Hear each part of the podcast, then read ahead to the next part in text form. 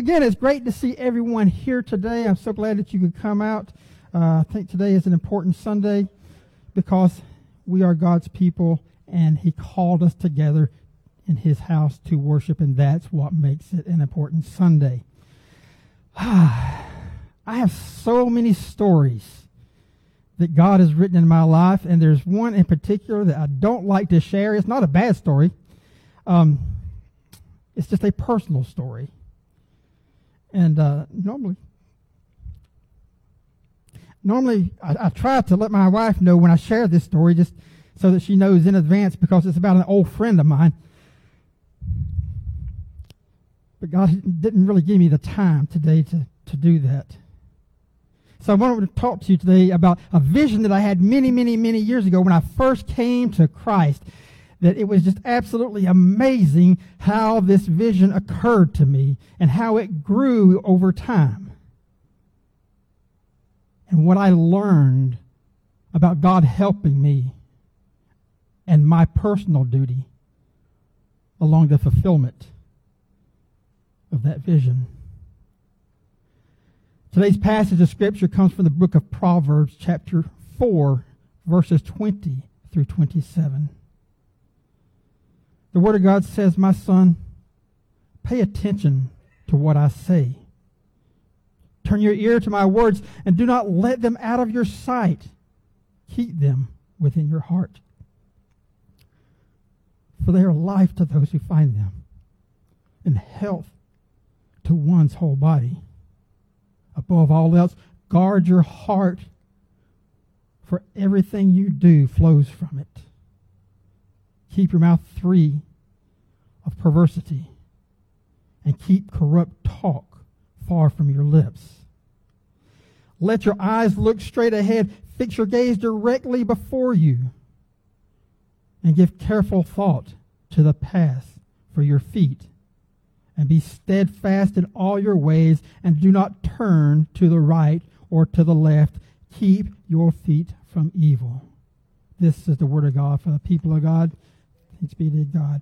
Father God, we come before you today, and we thank you for giving us this opportunity to gather in your house. And Father God, I just ask that on this day that that you give us words of hope and inspiration, words that, that help will inspire us to, to move forward in our lives, to seek you and to understand the walk that you have for us. Father, on this day, I ask that you remove from me any desire to speak my own words, but empty me and fill me with your Spirit. That every word I speak would be a word that's pleasing to you. In Christ's name we pray. Amen. Vision is something that it scares people. We talked about that in Wednesday night a little bit because when we hear the word vision, we automatically think that, that something has got to change. And, and that's not necessarily true as we discussed, and I won't rehash on Wednesday nights, but, but as we discussed, vision can be simply holding on to what I already know. That is my purpose in life. But vision is also something that we work toward to achieve in a future state. Vision is not a word to be scared of. It's a word to celebrate because it says in and of itself that God is present, that, that He's given you a purpose, not just for that moment in time, but, but for your future days down the road.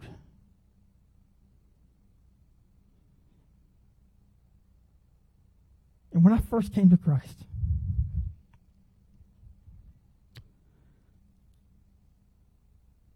God gave me a vision.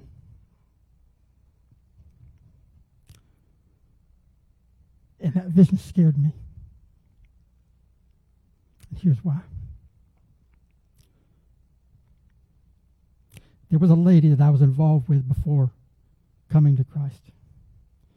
And it was not a healthy relationship any way you looked at it. Her life was on a path of destruction that, that was even more destructive than my own. So when that relationship came to an end, I left her and I returned to God. And, and if you remember the story that I told you when I first came in, I was intoxicated and I drove my car through a stop sign into a bunch of trees and almost died on the roadside. I made my way to somebody's house only because in the darkness of the night,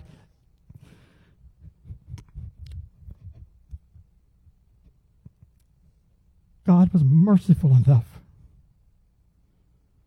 to put before me a light no bigger than a pin. But it was enough to get my attention and cause me to move forward until I found safety. And it was that night that, that really caused me to, to separate from that person. And I did, and I gave my life to God, and I committed to, to going to wherever He sends me, to, to do whatever He wanted me to do. And let me tell you, the first place God sent me to act in service to Him was the greatest place that I have ever been. And I will tell you, and I say this honestly, the greatest honor I have ever had was to be the janitor at North Metro First Baptist Church. Because that was the first place God sent me in service after receiving a call. He gave me, of all people, the opportunity to take care of his house.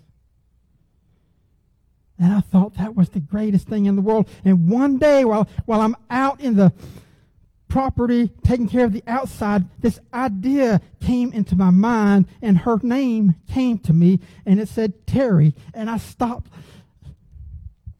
And I said, No, I'm putting separation between me and that person because that person is unhealthy, and we don't want unhealthy people in our lives because they bring us down. They, they stop us from experiencing all that God has for us. But that name stayed with me day after day after day. And one day I decided this that if I can't get rid of the name, then I'll do what the scriptures tell me to do to pray for that person. And I did. I, I started out on this venture of praying and not knowing really what would happen because does God really answer prayer? That is our question. Do our prayers just go up to heaven or do they just make us feel comfortable for a moment? Now, in my vision, I was convinced that God answers prayers. I knew that in that moment of time that, that what I was asking for was not against the will of God. I knew at that moment of time that no matter what the circumstances seemed like, that there would be a day that my prayer would be answered, whether I was present or not, that that person would come to Christ and change their lives. And time went by. It didn't happen in just a moment because we are people, are we not? That, that we want it right here, right now. That's how we want our answers. That's how we want our lives fixed. That's how we want our businesses to operate. But God doesn't operate like that. He teaches patience and mercy and understanding. So long story short, I spent six months of my life praying for this girl, and I went to the pastor, one of the pastors of this church, and I told him and I shared with him my experience. And he said, you know what, Tommy, you're wasting your time. It's not going to happen. She's too far gone. There is no way that this person will ever come to God, and if they do, they will never change their lives because the habits that they have created at that point in time have already taken root in their spirit. They will never change. Tommy, stop wasting your time. Go live the life that God gave for you. And I couldn't get the educated man of God to understand that, that the purpose in my life was to serve God and in praying for her and caring for her, even in her absence, was exactly what God called me to do. And the day came some six months or so later that, that God spoke to my heart and he said, write this girl a letter and explain to her what's going on in her life. Now, I've not seen this person in a year. So I sit down and I write a very truthful letter. Very truthful. And I did all I could to write it without judgment. And I did not expect to hear from this person. Because if, if any person, if, if any of you or, or anyone else that I have ever known would have written me a letter like that, truthful about the condition of my life, I probably would be too ashamed to face you. But I wrote the letter and I sent it to her. And within a week's time, I get a postcard from her. It says, You're right. And I need to speak to someone. So I got in contact with the lady who operates, or at that time operated, the ministry for single moms. And she went out to Cumming, Georgia multiple times to, to see this girl on her lunch break and to talk to her. And she would come back and report to me what would happen. And she said, Tommy, I have never in my life seen anyone under this much conviction. She would sit there and cry every time I mentioned the name of Jesus. Because God is calling and moving in her spirit to come forward out of darkness and into light, and she won't let go. And everybody was ready to give up on her then, even though that we had made this one step forward in progress. Those who knew about it were continuing to say this, it's time to stop, let it go, and move on with your own life. But my vision, regardless of what anyone else thought, regardless of what anyone else said, regardless of what relationships it cost me, were more important to me because my relationship to God and my commitment to God is more important to me than my relationship to man.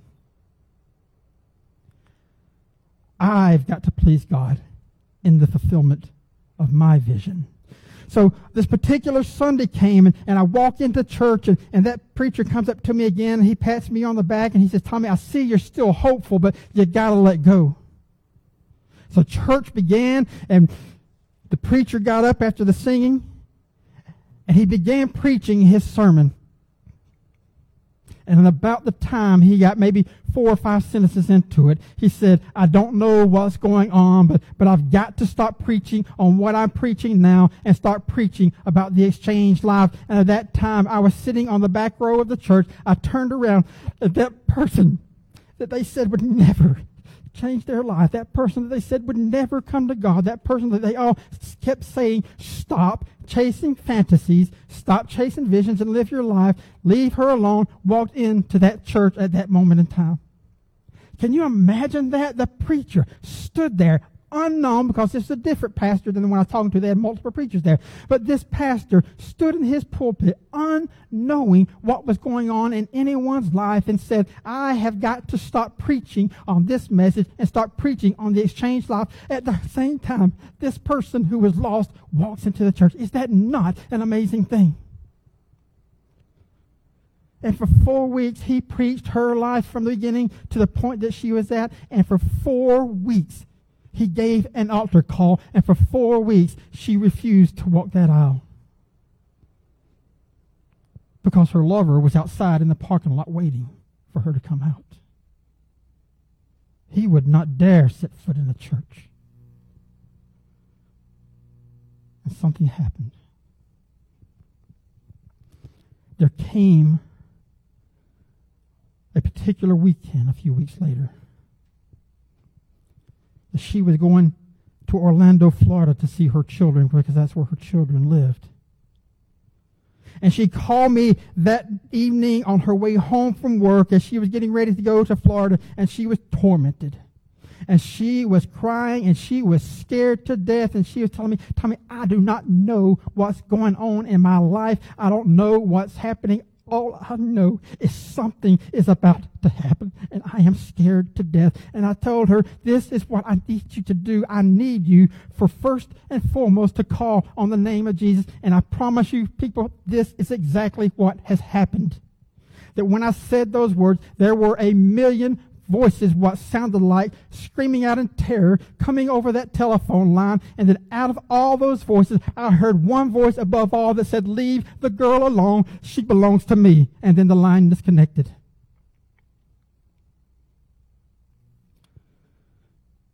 Satan does not want us to fulfill the visions that God has put in our lives because it changes the lives of other people. And it changes our lives. And it causes us to give more glory to God for all that He has done. Four times that weekend, she tried to call me. She couldn't understand that you can't call on a person to change your life. You can call on a person to, to help you along. You can call on a person to, to share your stories, to help carry your burdens. But if you want change in your life, and I mean real change in your life, you call on the name of God. And she couldn't understand that. And four times she tried to call me that weekend from Orlando. And every time that I was picking up the phone, she was hanging up the phone. And that last time, she couldn't do it anymore. That last time, in all places, at a payphone, for those of you that remember those things, her spirit was broken. And she called on the name of Christ. And she came back from Orlando so changed that her own people did not recognize who she was because God did such a wonderful and mighty work in her life. Her mother would tell me, I don't know who this person is. What did you do? I did nothing. God did it. The people in her workplace would say, I don't even know who this person is. She doesn't act like she used to act like. What happened? She had an encounter with Jesus Christ. Her ex husband calls me from, from Orlando and says, I don't know what you did, but she has never been this nice. It wasn't me. It was Jesus Christ. Because Scripture is true. That when we come to Christ, we are a new creation all things old have passed away and all things become new. The way we see the world, the, the eyes with which we look at everything looks different. We sense it different. We feel it different.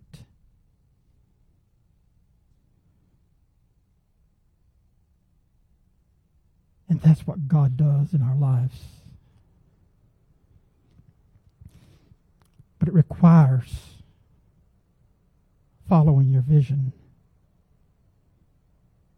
So, what does any of this have to do with that proverb that I just read to you? My son, pay attention to what I say and turn your ear to my words. It says this that, that when God calls you to a purpose, that it doesn't matter what your family or your friends think about it. We pay attention to what God is saying to us. You see, I can't call you to a purpose and I can't provide for you a path. Only God can do that. My intent up here and my purpose up here, though I sometimes stray from it, I know is not to tell you what to do, but that you have an experience with God and that you hear His words as they are spoken to your heart through the Holy Spirit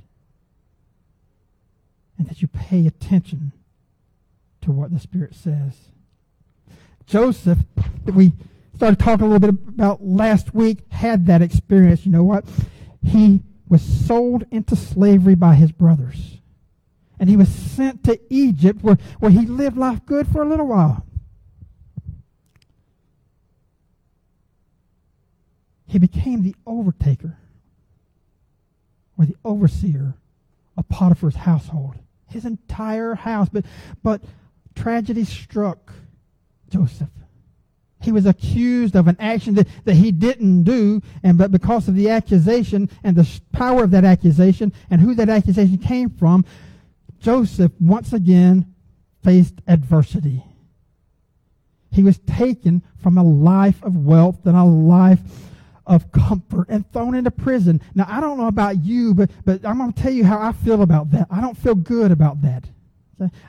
as a Christian, when I look at that experience, I'm thinking in my mind, this is how I'm going to act as a person. I am going to rise up in righteousness, and I am going to be the holy person that I should be, and I am not going to complain about what God has brought before me. I enjoyed the pleasures that I had while I had them. Now I don't. I'm still going to be the same person. That's who I see in my mind that I am, but in reality, as people, what happens is that we experience a separation of lifestyles. What was once comfortable is now gone, and, and I'm out here in this world that I just don't know about anymore.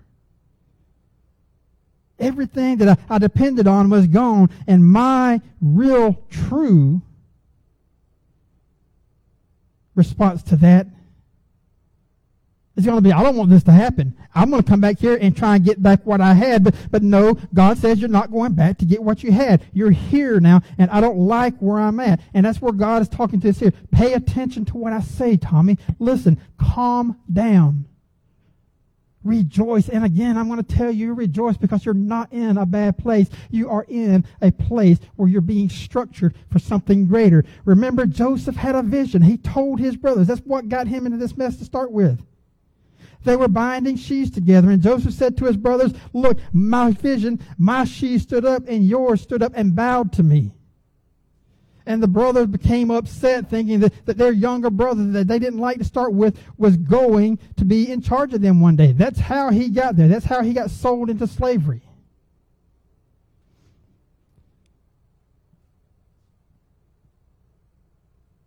He had to remember his vision and he had to trust that, that God was going to help him fulfill it. And this is where God helps us. And this is what we don't understand about life sometimes. And it's hard to, to grasp. And even when we do grasp it because of who we are, it's hard to hold on while we're walking through this processes of getting to where we want to get to. And that is this, that where we are is not by accident. It is by design. God knew 600 years ago that where I am at today is where I was going to be at today. And He worked in every circumstance to get me to where I'm at today. Does that mean that He created every hardship in my life? No, it did not. And it does not mean that God created tragedy for me. But it, I do think that, that He looks into the future and He sees the possibility of what others can do, and bad things happen to good people. That's all there is to it. But God took what was bad and what could have been worse and gave me protection. So that what I experienced, I think, is so horrible, could have been a lot worse. And when I pay attention to the words that God says, where He says, I will never leave you nor forsake you, that I can find comfort in that. And I think that's what Joseph did. And he went and he took his prison term and he took it serious. As serious as man could. And while he was there, he gained favor from the warden who allowed him to be a trustee. Now, I don't know if any of you have ever been in a prison. I've been in one because I worked in one for a while, and I'm going to share with you how important it is to be a trustee as a prisoner. You're being trusted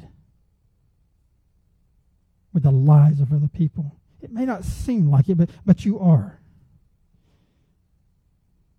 You're making sure that the other inmates get the food as it comes in and that somebody's not stealing from them. You're making sure that, that they're able to get from their uh, origin to, to wherever it is that they're destined to go to within that prison because you're transporting them. There's a great responsibility that they have been given. And Joseph was given that responsibility. And one day, this is what happened outside of that prison, Pharaoh had two people on his staff a cupbearer and a baker. And they did something, and we don't know what it was they did, but they did something to, to offend the king, and they cast him in prison. The same prison that held Joseph.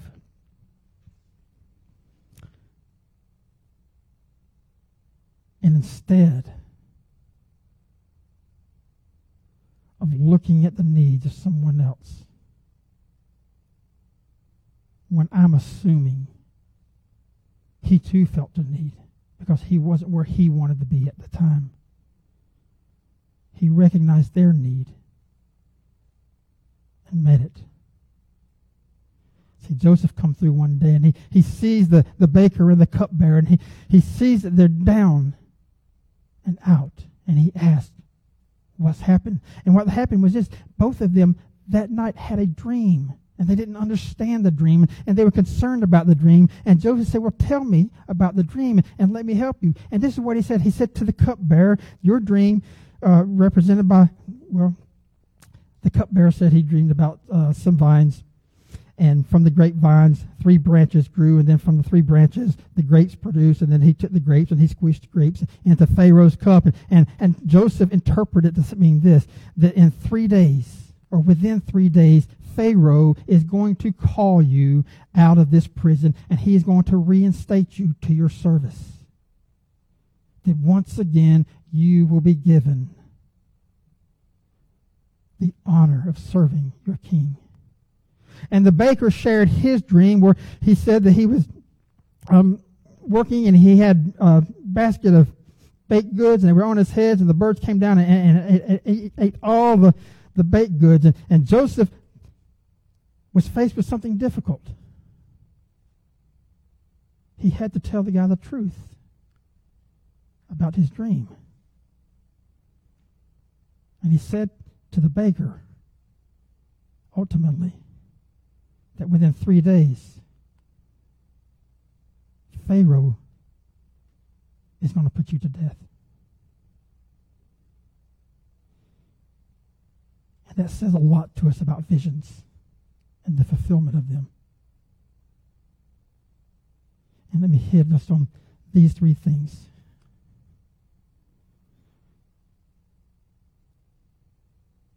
First thing we learn is that even when Joseph was in an environment that he did not want to be in, he still served God. He still did his job. that when my today doesn't look like what I want my tomorrow to look like, he remained faithful because he knew that God was faithful to work in circumstance to bring him out of the uncomfortableness and into the glory.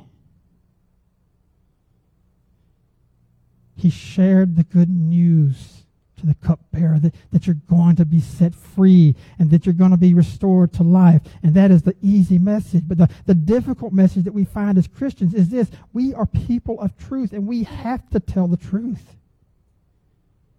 And Joseph set that example for us when he went to the baker and he said, Pharaoh's going to put you to death.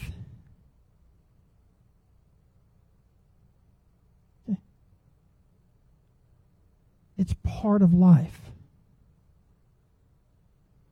No doctor can tell you that death isn't coming for you when he sees that. He has to tell you the truth. And if we as Christians want to move forward in our walk, then we have to be honest. I tell people all the time talk to me. If I do something to offend, talk to me because I don't know without you t- not telling me.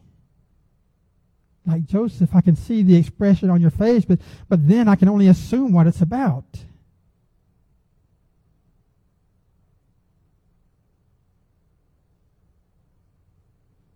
But me, just like you, there are times when it is our duty our responsibility to share with people news that, that they don't want to hear. If we didn't, then we would be liars.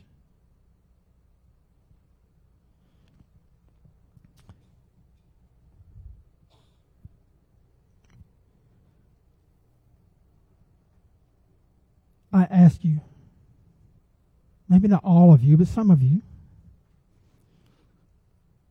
What is your vision? What does it look like? Some of you tell me that I don't know. But you do have a vision. You don't recognize it.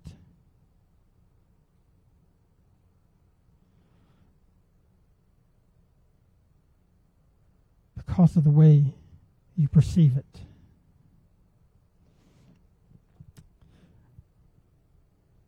When I came to God and He called me to service, the vision was broad.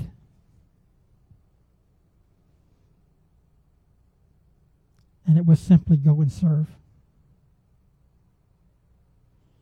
And that scared me because it meant I had to change the way I live and I had to change the way I work and I have to change the way I listen to and communicate to people.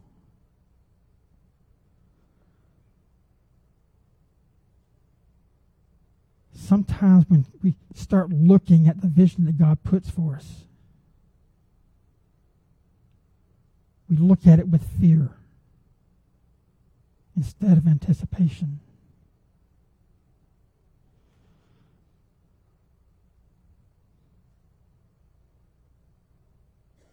And that's why Proverbs says that for the Word of God, they are life to those who find them and health to one's body because God's word tells us this not to take upon thyself the spirit of fear, for fear is of this world, it is not of the kingdom of God. And when we start looking at the vision that, that God puts before us, without fear, but with, but with hope and anticipation, then we find a reason to be excited. We find a reason to get up the next morning. Joseph told the cupbearer, when you get to Pharaoh, remember me. Please remember me because I have been wrongfully imprisoned here. Help me get out. So you see, where he was at wasn't necessarily a comfortable place but it was a place he knew he belonged. And it was a place God had intended him to be.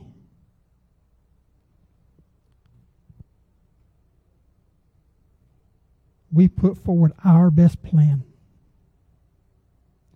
And we give it to God and say, God, do this for us. And God says, Your plan is not my plan. He says it this way in Scripture that, that, that my thoughts are not your thoughts and my ways are not your ways. God doesn't say to us, us, I'm going to trust in you. He says to us, you, my people, my children, trust in me. Your vision is good. It's broad. And that's the thing about visions. They're broad. They lack detail. And life, as we experience it day by day, fills in the details of that vision.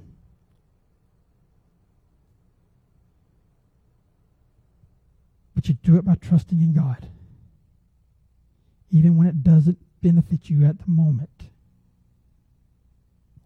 We try to do what's right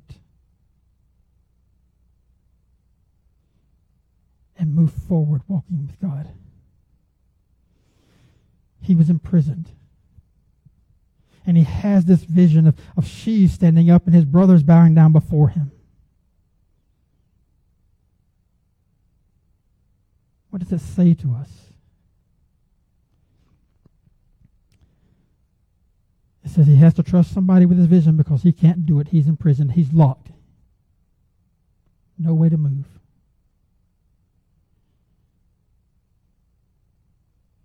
And it says that his vision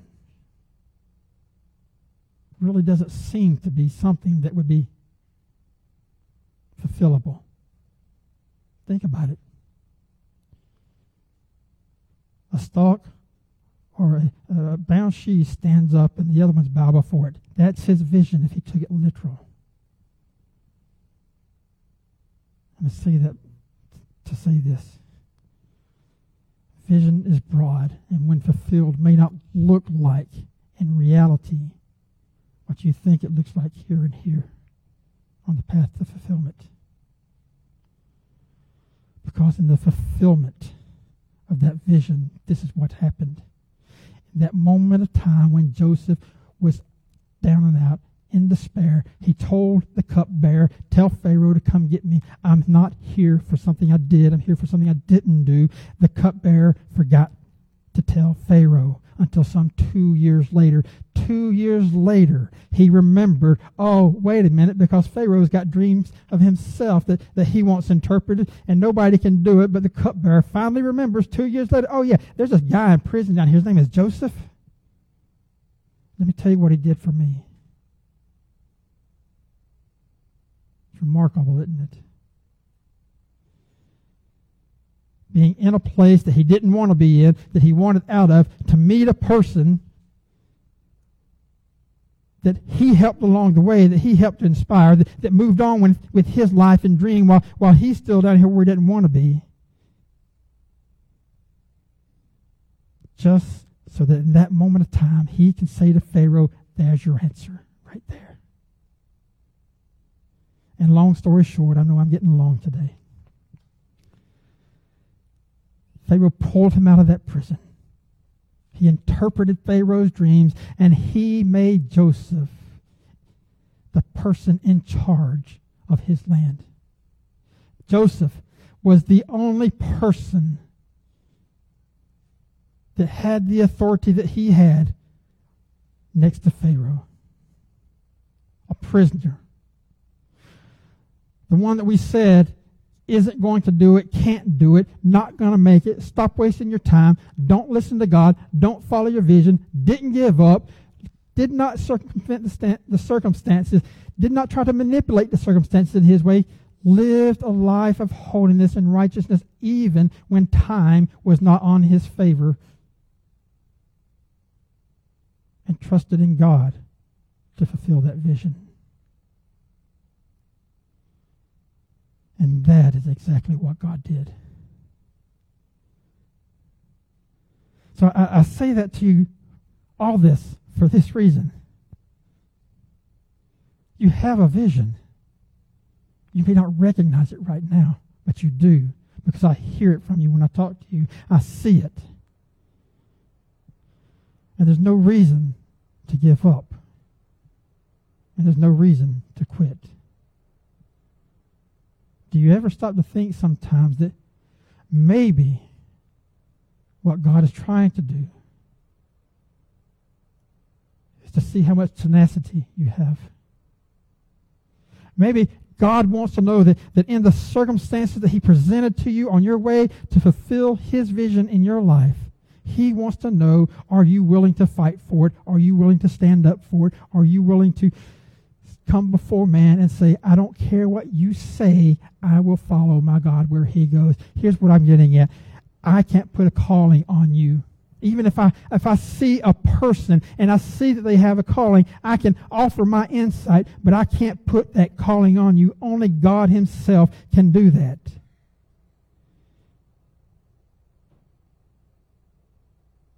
And when he does,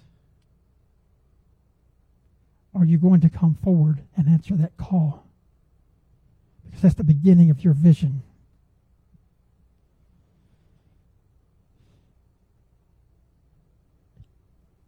Or are you going to say, I can't do it because my family won't let me? I, I, can't do it because I have to give up something that I already know, and I can't do it because, well, I just don't know if I can do it.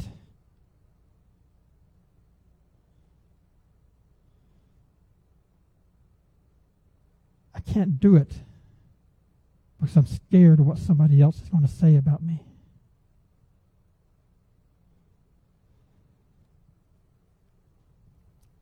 But when God calls,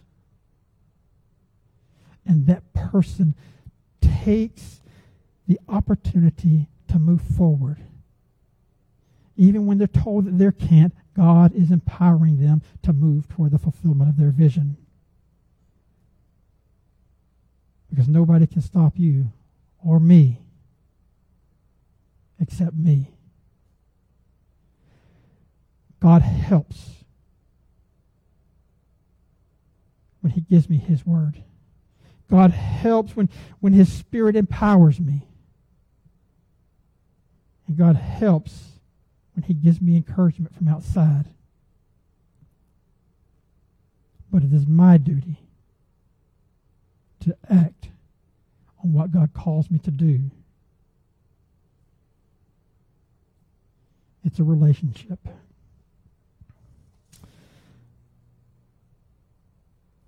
So let me end with this. I promise you I won't go no further.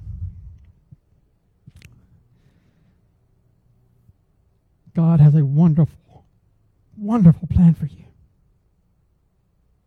As individuals, as a community, as a church, as families. But change and progress only happen when we fulfill our duty.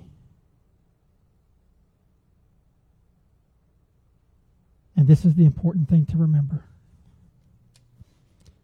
Part of our duty is to understand that the people around us are not perfect. We all do things and say things.